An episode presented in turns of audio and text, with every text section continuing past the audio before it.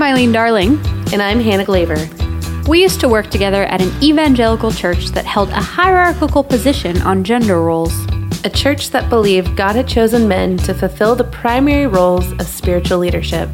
This environment created some unique and significant challenges for us and the other women among us as we strive to pursue our respective callings.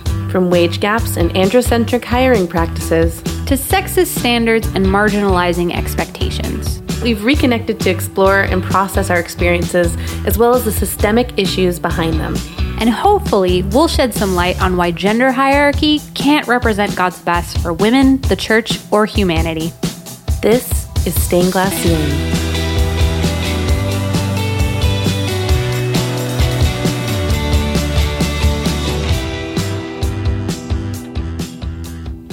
At the church Hannah and I worked for, our leaders constantly told us our staff was a family.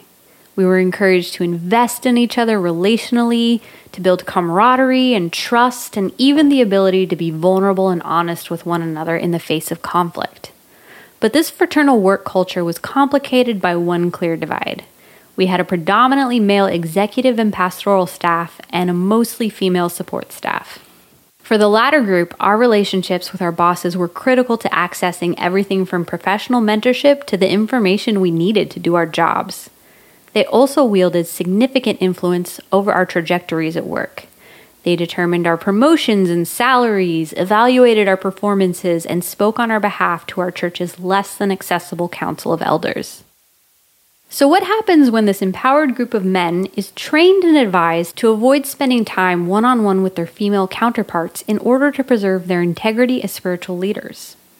This brings us to what we're going to talk about today the Billy Graham rule, or rather, rules men put into place that exclude women in order to protect their reputations and remain above reproach. We're going to start this conversation in what may seem like an unusual place a story that includes the very kind of scenario these rules aim to prevent. We believe this story, particularly its aftermath and how the situation was handled by our church leaders, reveals some very important things about the power differential and the burdens these rules create for women in ministry spaces. So, I used to lead most Sundays, and when I got the promotion to be working full time, I no longer could play every single Sunday. It was just way too many hours. And so I had to step back from one of the bands that I was leading. So there was a band practice on a Thursday night. And at our band practices, it was very common for us to have a beer, even like during the practice itself. It was very laid back. It's very Portland culture. It has been normalized from the very beginning. Um, and what we used to do after band practices is we all get drinks together we were trying to create an arts community. So we didn't just want to have functional musicians, we wanted to have relationships with everybody involved, and we wanted it to be real and genuine. Um, so I get a text after that band practice, um, which I wasn't a part of, asking if I wanted to hang out with the band afterwards, which meant a lot to me. It was late, it was like maybe close to 10 p.m. Um, I pack up and I head out um, to go get beers with the boys. And that was also very normal for me. I was a touring musician at the time, so me having drinks at night was not unusual. I got a text saying, like, hey, um, we decided to meet up on the roof. That text was from my boss, the worship pastor. Um, and I was like, well, cool, city view. it sounded amazing. So I eagerly go up to the roof. And as I'm like closing the door behind me, I see that it's only a, the the pastor and myself, and that the band was not there. In that moment, I kind of my conservative upbringing was like, oh, I don't know if this is allowed to happen. Is this weird? Is this unsafe? Um, but I quickly breezed by it because I was like, no, I mean we're just bros. We're just hanging out. I just got this promotion, so we're like hanging out as as peers, as equals. Kind of upon closer inspection, it was pretty clear that he had been drinking and had more beers at the ready. I was handed a, a, bottle of beer and I started to drink, but I didn't finish. And we just hung out. We had conversations about our families, about like the future of the department. He talked about his his kids. I talked about like my future goals. It was just like normal human conversation that would have happened in any, any setting. It just happened to be on the roof. Both of us are talkers, and so we ended up talking much longer than I realized. And when I talk, I don't drink. But what I was a bit too naive to notice is that it was not the case for my boss. And he finished off a good portion of the rest of the six pack. And suddenly it was just way too late in the night. It was pushing two in the morning. This looks bad. This is way too late for the two of us to be alone on the roof of our church office building.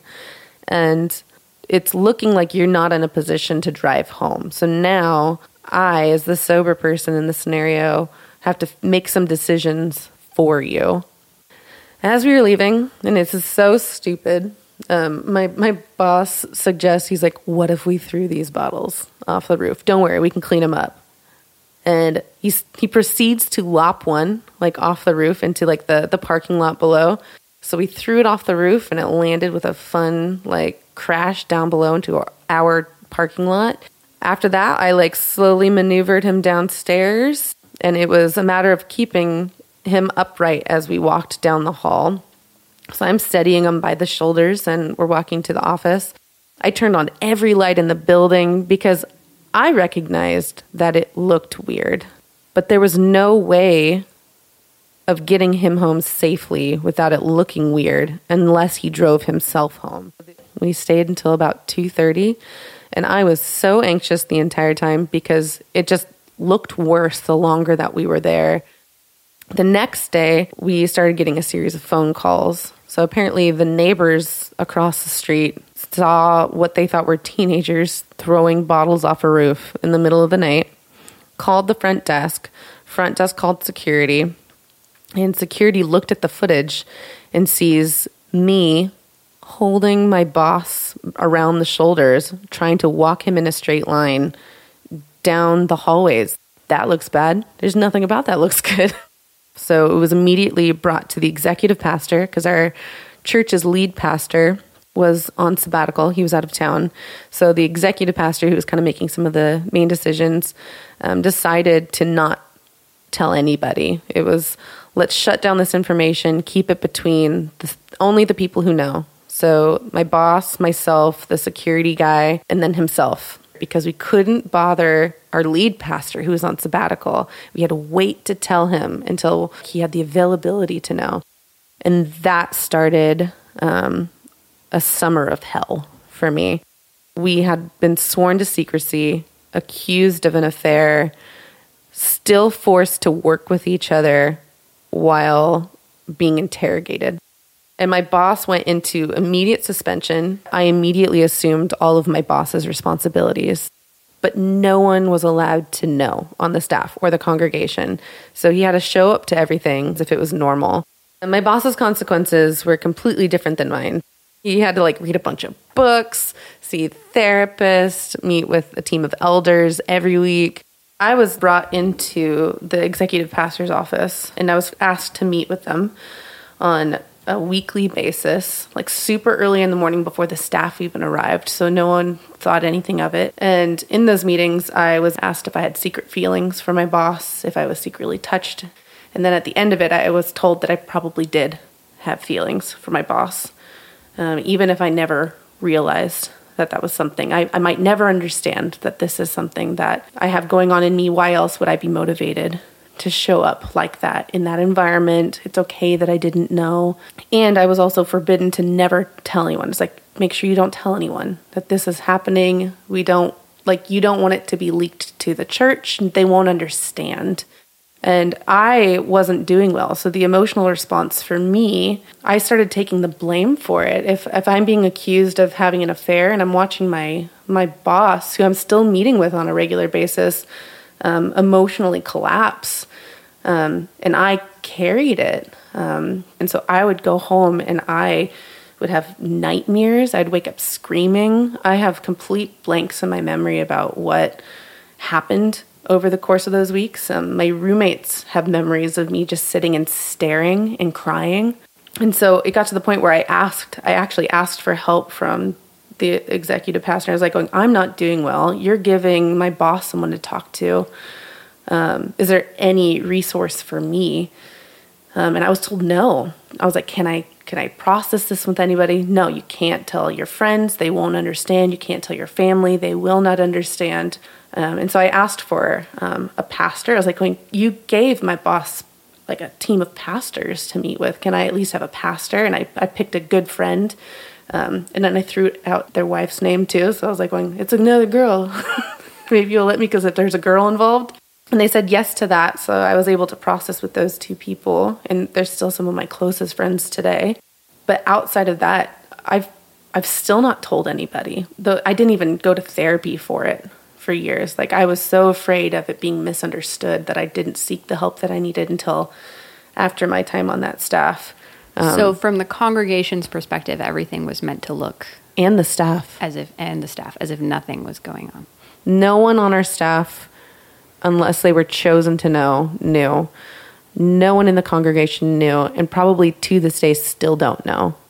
And what breaks my heart is hearing hearsay of what happened afterwards. It clearly was leaked on an internal level, um, and the wrong information was leaked. The information that was shared was that I had feelings for my boss, probably, and that I was drunk like a year after the whole roof incident, my my anxiety started kicking in. Um, I don't know what triggered it, but I started having like some PTSD from all of it. And when I started reaching out for help, it was a character issue. Um, I was told I was being over dramatic. I needed to get over it. Why am I still stuck on the roof thing? And I was like, I'm not. I'm not trying to berate the roof thing. I'm saying maybe it affected me more than I realized. Like it was a year ago like your boss got through it. Why can't you get through it? Um, which made me look crazier and more emotional. Um, and I know that I was um, processed about behind closed doors um, because the conversations that I'd have with my boss in confidence, I would hear from other staff members coming to me going like, "I hear you're not doing well," and I was like, "That wasn't for you. Like we're not." was there any HR involvement? not with the roof at all. It was like fully circumvented. There was no protection for me. There was no HR. I was given the executive pastor's ear for the first couple weeks, and then past that, nothing.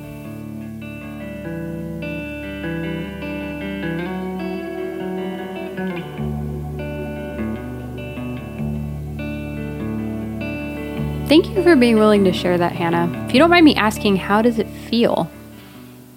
I mean, it feels vulnerable. I mean, exposing any of our former experiences after having been kind of like commanded to confidentiality prevented myself, at least, from even feeling like I had permission to process my own story and get the help that I needed to be able to unpack what I was experiencing, the emotional and psychological um, repercussions of all of this sent me spinning. I really needed to seek help. Um, but in order to not appear like I had feelings for my boss, which is what I was being accused of, I pretended like everything was okay, that all was forgiven, all was well. And so for four years, I operated kind of slowly, mentally dwindling away um, and emotionally dwindling away, feeling so much shame and no one corrected me. And that never should have been the case. And a lot of it just had to do with the fact that we just had nothing in place to protect me. I am concerned about the pushback, not because of what I think could be the content of this, which is, would be like beliefs of men and women's roles in a space, but it'd be the pushback of relationship issues between my former boss and myself, and people missing the bigger story that we have to tell for this small story. It's like this is a perfect example of why men and women shouldn't work together. And I hope by, that by sharing something like this, that even in spaces where mistakes are made, innocent ones, that men and women can still find a way to work. Um, in our case, we worked side by side for years afterwards, but very poorly. Um, because of how the system ran. Um, we were almost like antagonistic behind the scenes. Um, and it took years. It took me leaving. It took it took so long for both of us to kind of grow into who we are today, to be able to be on healthy speaking terms where we can actually be peers. It should not have taken that long. It didn't need to. We're really compatible humans. But because of the way that the situation was handled, it prevented us from being peers.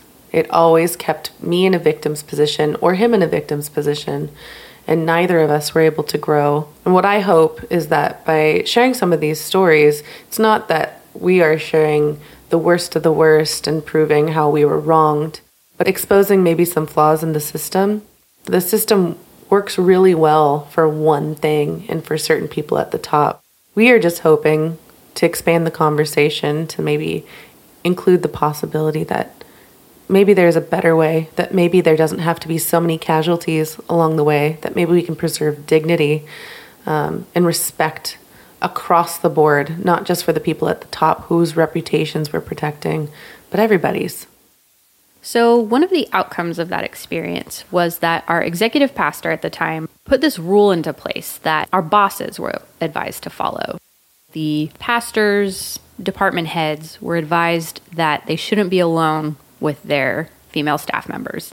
Not to close the door when in one on one meetings with us, not to ride in cars with us one on one, to work events. A couple interesting things about that. First of all, this wasn't a policy. It wasn't written down. It wasn't communicated across the board to our staff. It was just these male pastors and department heads who were told about it. And then the women were hearing about it in a very organic, word of mouth fashion. Yeah, I mean, after many months um, and the situation on the roof was decidedly resolved, I had no idea. I had no idea. I thought I was moving forward. The entire church was moving forward. Things were back to normal. I was running an event um, for the city, and I was running it with a male coworker. We were about the same age, and we were about to get pizza afterwards. And my buddy leans over and he's like, Hey, you ready to get pizza? I got to drive myself separately, especially after the rule that you hadn't acted. So it was like totally said as a joke. And I was like, "What do you, what do you mean?" He's like, "Yeah, because of the whole thing on the roof. People can't ride in cars with you." And I had no idea until that moment that there was a rule enacted because of me that women no longer were allowed to ride in cars.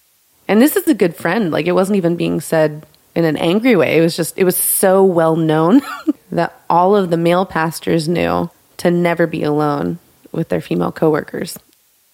I think I first heard about it from a female coworker whose boss had said, like, just so you know, I've been told to do this and not do this kind of thing.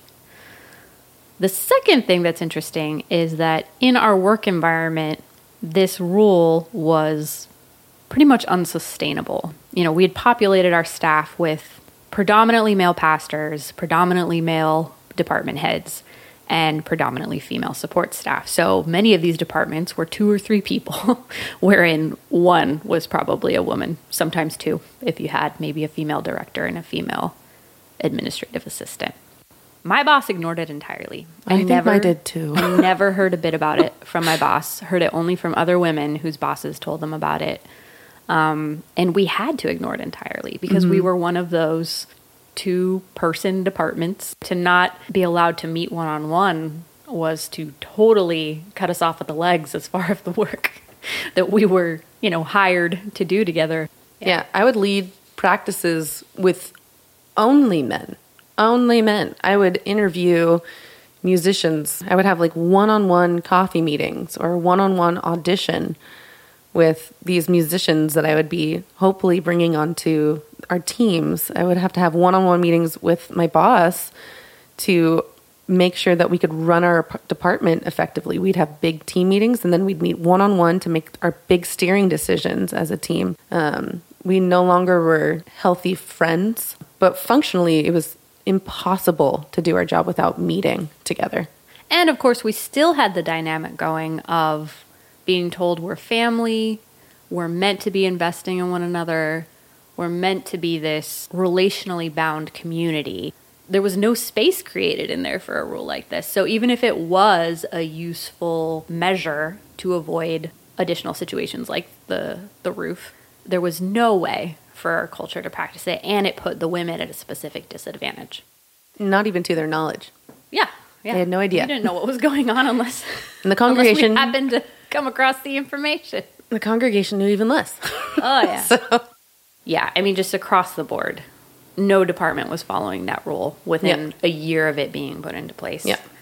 Um, but the philosophy behind the rule, I would say, continued to have a really significant impact in our work environment. And it helped create a culture in which it was acceptable to exclude women from all kinds of things. You know, easily justified. I'm protecting my reputation.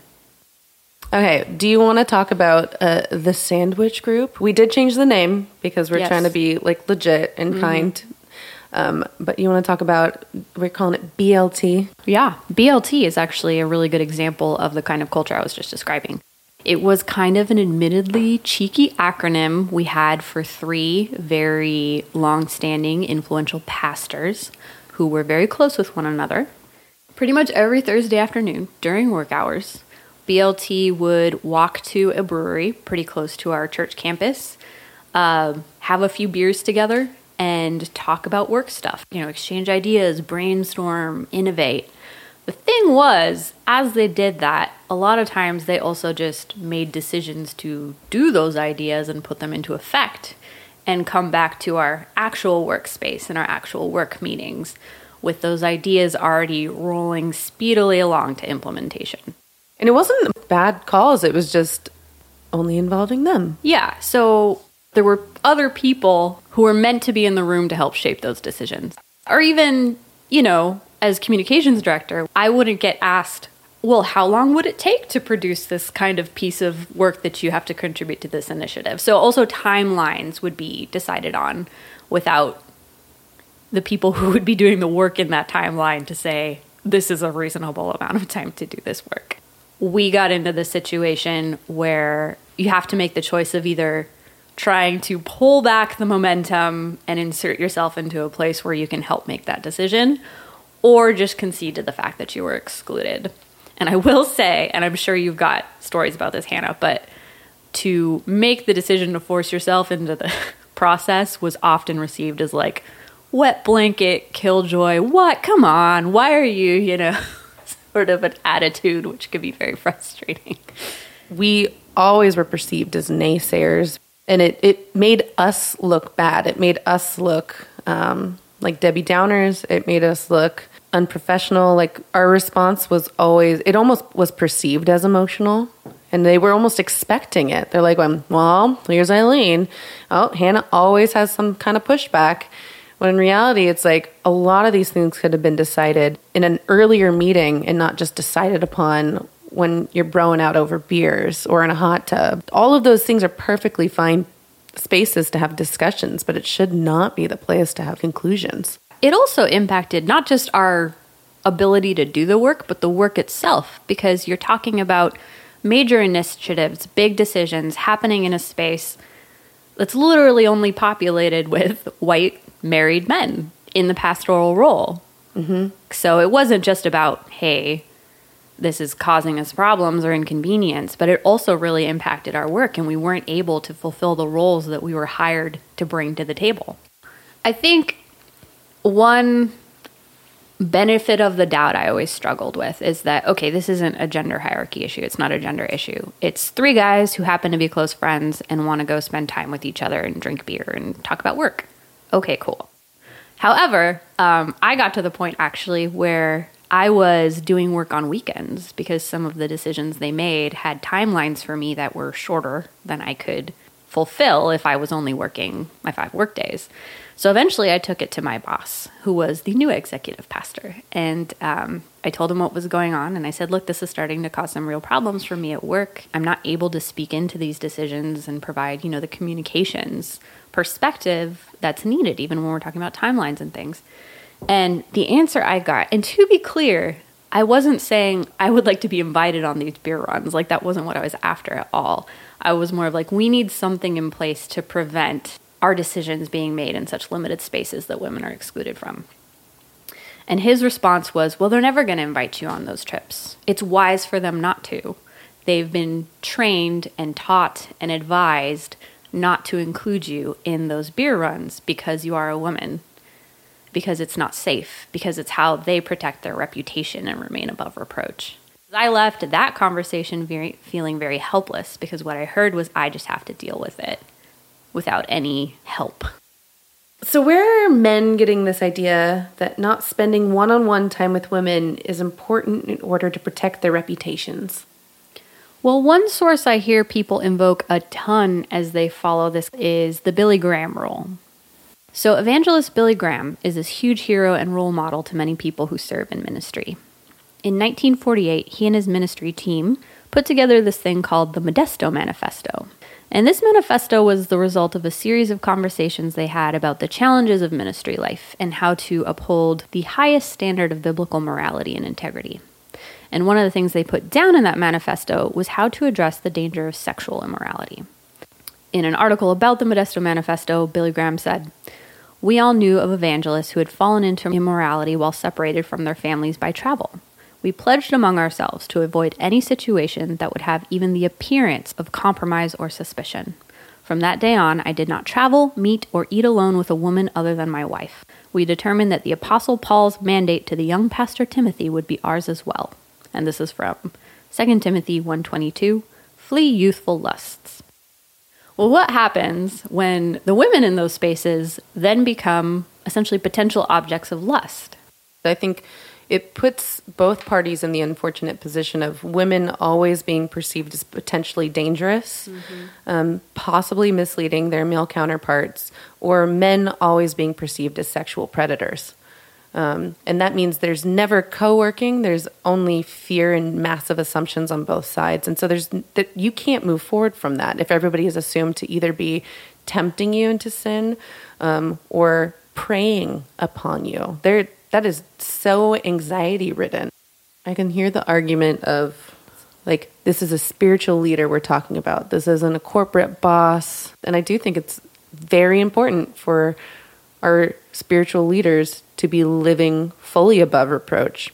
But I don't know that it means excluding the humanity and dignity and the respect of the people around them. Yeah. When it does, I'd say that becomes a reason for reproach. Ooh. it was involuntary. Ooh. yeah. I mean, in the context of this rule, we've started to sort of kind of equate the idea of above reproach as sexually pure, I suppose. But mm-hmm. there are many more dynamics going on in this issue than that. If you're a spiritual leader overseeing other spiritual leaders, some of whom are women, you do have a responsibility to create an environment in which they can flourish as much as you can. Mm-hmm. And exclusionary rules like the Billy Graham rule are just a lazy way of tackling that. I am in a job right now where I talk to a lot of churches and I spend a lot of time seeing who is and isn't on church staffs, and you continue to see largely male elder boards, largely male pastoral staffs, and largely female skills based and support staff. So we're still talking about this space where there's still a divide, still a power differential in our ministry environments. So if the Billy Graham rule existed in each of those environments, it's to create an access problem for women. And we're not just talking access like promotions and raises, but access to mentorship, access to spiritual formation, access to the things they need to do their part in the ministry. Often, the way we as women respond to this situation is to shape ourselves to fit these androcentric environments and agendas so that the men around us will engage with us, at least in some spaces. And in fact, I'd say in some circumstances, I was trained to do this. We had a sort of chief administrative assistant who led us through a meeting about proper dress so that we're, you know, kind of guarding and protecting the men in our midst. That is an example of us shaping ourselves to be more safe so that we can engage and collaborate to the level that we need to to do our thing, to pursue our vocations. I feel like you've talked about this a little bit before, but even just trying to avoid femininity. Yeah, oh my gosh. I was on the stage on a regular basis. Like I was made aware at a young age that my my body communicated something and it was my responsibility for everybody else that I didn't make them stumble. That's normative for a lot of Christian girls. Um, I would actually try to be as sexually neutral as possible, um, and I am not a, a small woman. Like I, I have definite curves. I would wear shapeless clothes so that I wouldn't make anyone stumble. Um, but on a Sunday morning, I was acutely aware of what I appeared like, and I wanted to be taken very seriously. So I made a conscious decision to never appear overtly feminine as a worship leader. Um, I'll never forget being asked to arrange a song for a Sunday morning. In between services, um, having my boss come up to me saying that the lead pastor um, said that that version of the song was too feminine and too weak. And so I changed from that point on, I changed the way that I led worship altogether. Um, I changed the way that I played music because weakness and femininity were equal and it would compromise the integrity of an entire service. I changed the way that I talked. I unconsciously developed a tone of speaking that mimicked the style of speaking that I would hear a lot of my male counterparts speaking. And I also essentially learned, I, I call it like my bro talk. Bro, like, I mean, like come on oh yeah man like i mean i was i was very much myself but i would be overtly and intentionally masculine so that they would feel comfortable in the space with me as a single woman and it was the safest possible thing i could do but I was transforming a lot of my actions so that I could be taken more seriously by my the male counterparts around me. I don't know that it made me be taken more seriously though. One thing I did, it became clear to me pretty quickly that one thing that was particularly threatening to a lot of the men I encountered in my role was um, when women had pastoral ambitions or were pursuing pastoral authority. So, one thing I did to make myself feel like a safer person to engage with at work was to make it very, very clear that I was a communications professional. My approach was like, oh, I'm fine, I'm okay because I don't want to be a pastor. What sucks about that so much is that there were women around me who did have pastoral ambitions and did have ways they wanted to contribute that were very pastoral you know, it's like a problematic response to a problematic situation. Eventually, one of the other pastors on our executive team initiated a Thursday afternoon meeting for all the pastors and directors on our staff. And these meetings took place at one of the same breweries that uh, BLT would frequent for their work hangs, which, by the way, uh, drinking was not banned no. after the roof incident. No, it's it's like Portland culture. It's very normal. So what changed in this situation was that instead of BLT going out for their Thursday afternoon beer runs, we all went out for Thursday afternoon beer runs. I loved it. I had a lot of fun. And though the pastor who founded this meeting never explicitly said anything about it, we kind of all imagine the meeting was created in part to level the playing field with the, the kind of work that was happening there. It, was, it actually was said. It was said overtly in that first meeting. Really? I don't yeah. remember that. He said it was like the first time we were meeting. He's like, I want you guys to look around the table and I want you guys to tell me what you notice. they're like, We're all gathered here together. There's beer. This is a very fun thing to do. No. It's unique because the women are invited. Some of you have been meeting here on a regular basis and not inviting women, and that ends today. Like, we are no longer having secret meetings where we're making decisions for the staff and for the future of our, our church without everybody being invited to the table. So, that, that is one thing that can be done. Create spaces women are invited to that are safe. Like, it's a shared meal, it's a shared conversation in a public space. Like, it's, it's not terribly complicated, whatever that looks like for you. That, that relational, communal vibe to it, right? You know, mm-hmm. it's it's away from the office. We're breaking out of our office boxes and such, and so it does create a place where we can kind of have those really innovated off the cuff meetings like BLT was having at their beer runs, but everyone is there. It was very nice. At one of those first meetings, um, one of the BLT pastors, who I will call B, Pastor B, um, brought up an issue he was having with a lay leader. And uh, as B was telling us about it, he said he wanted to know our thoughts, and he said, especially the women. I especially want to know what the women think about this. This lay leader was the only woman among a small team he worked with to help engage the church community in serving the city.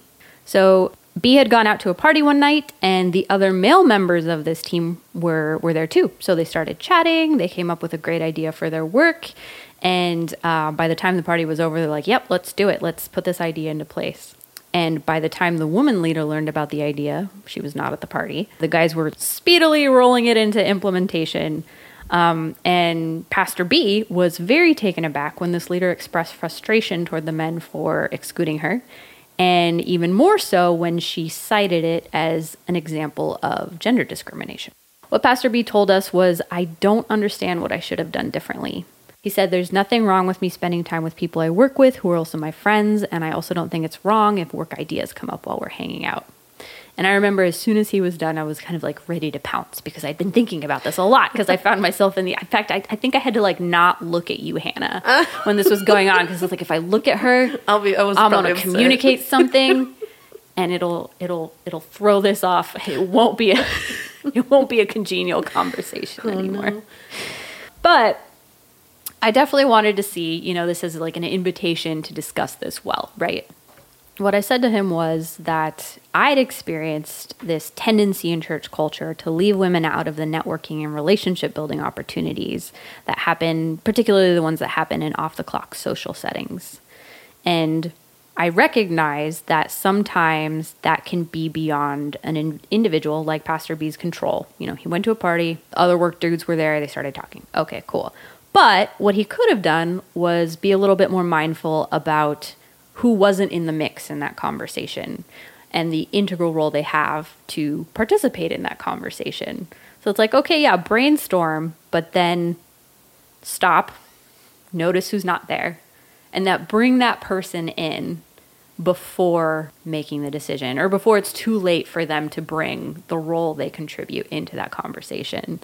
And in particularly, don't make it that person's responsibility to catch up or punish them if they have pushback to an idea that they were not included in and now they one have to like kind of clean up after the mess or two it's not practically possible.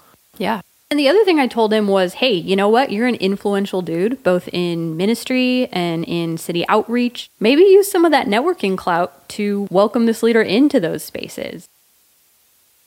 In our last conversation, we talked about how um, our elders ended their position paper on women in ministry with the acknowledgement that the complementarian position has been used to oppress women in the past. And basically, how they address that is saying, We pray and desire to do better. And I feel like this rule is kind of an example of that. Is the intent is good, right? Want to protect everybody, protect in a literal sense as well as protect reputations and integrity. But once again, we have the problem of when there's a lack of representation, a lack of women in those higher up positions, this becomes a system wherein women are excluded and find themselves marginalized. When men are calling these shots and women are just left to sort of deal with the consequences of them. So, Hannah, if you're willing to share, I'd like to hear a little bit more about what you've taken away from your experience with the roof and everything. What would you say to someone who takes the position of, well, if you'd only followed this rule, none of this would have happened to you? Well, I want to say two things. Um, one, I do think there are legitimate scenarios um, relationally between people in power, whether it be a pastor or a church leader, um, and people who are underneath them in power um, that are unhealthy and perhaps unsafe. Especially in this day and age, there's a lot of things being exposed. So I do want to speak to that um, and also like legitimize the fact that this does occur. There are very unsafe scenarios without accountability. There are mm. unsafe people without accountability that per- put people into compromising situations. Um, the end of the day, though, I do believe that beyond a shadow of a doubt that it is completely and entirely possible for men and women to have very safe, normal, neutral, healthy, flourishing relationships with one another in the workplace. I mean, I could have totally followed the rule. Um, I showed up in a safe space as a friend, um, and I saw a friend that needed another friend, and I stayed. I would not change that. In a conservative Christian perspective, I could have walked into the scenario, seen that my boss was alone. I mean, I could have been like, this is uncomfortable. I'm going to go home. This is weird. I feel weird about this. And that would have been embarrassing and shaming. Um, but it would have, quote, kept us pure, like above reproach. But the moment didn't call for it. Um, I stayed to stay with a friend. And that's what we did. We just talked too long. I've never heard you say this before, but it sounds like you are saying it now that that experience did not change the way you approach relationships with people like your boss, mm-hmm. even though it was a diff- such a difficult experience.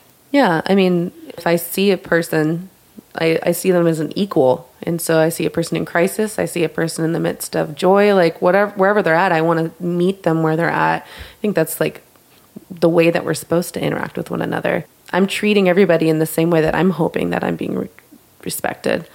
I approach people with like wonder and anticipation, and I'm curious to get to know them as them versus assume that I don't have access relationally to people. Because I know that there's been a lot of trust broken, but I want to hope for a better future where we actually, I, I believe it can happen. I've seen it happen where people can work side by side as equals with complete dignity and respect, and you have a flourishing working space and hopefully a flourishing life.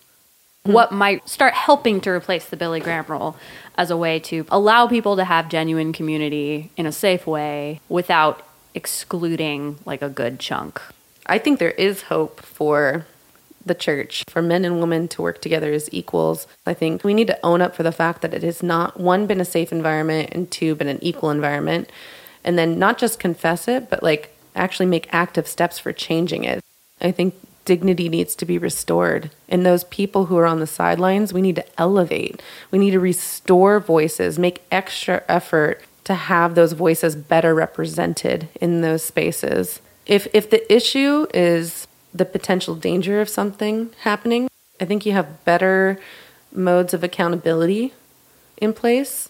Having a true and accurate HR department so that when a crisis arises, God forbid, there's actually protection for the people involved and there's ramifications for the pastors or like congregants or coworkers involved.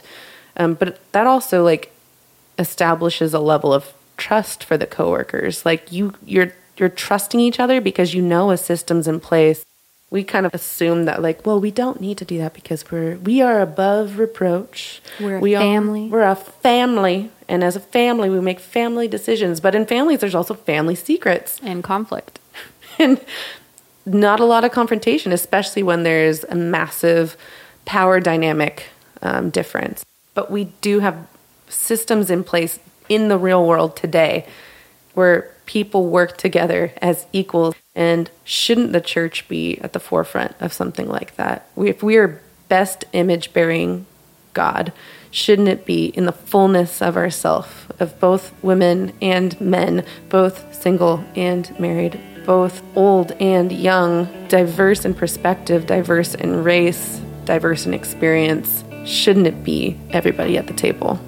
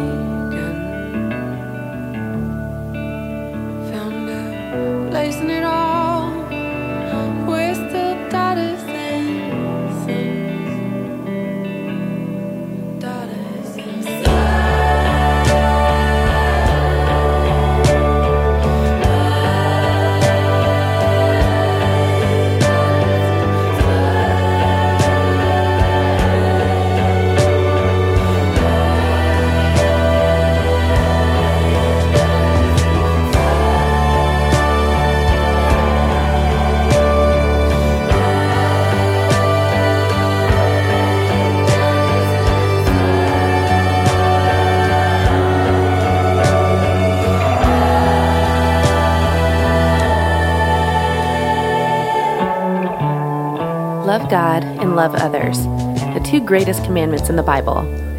I believe that you can't truly love a person until you actually know them, see them, hear their stories, and continue to learn from them. Otherwise, you're loving your version of them and not actually them in real time. We are image bearers, uniquely and lovingly made. May we fight to see one another well, learn from each other, and grow with each other. Because turns out, you're very lovable.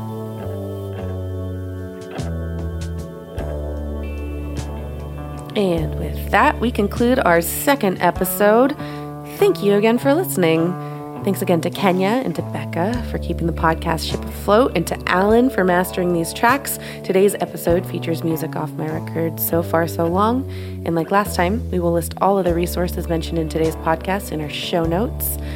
We are doing weekly releases for the next several weeks, so stay tuned for next week's episode, lovingly titled Modesty Codes, Celibacy Pledges, and Wage Gaps. See you then.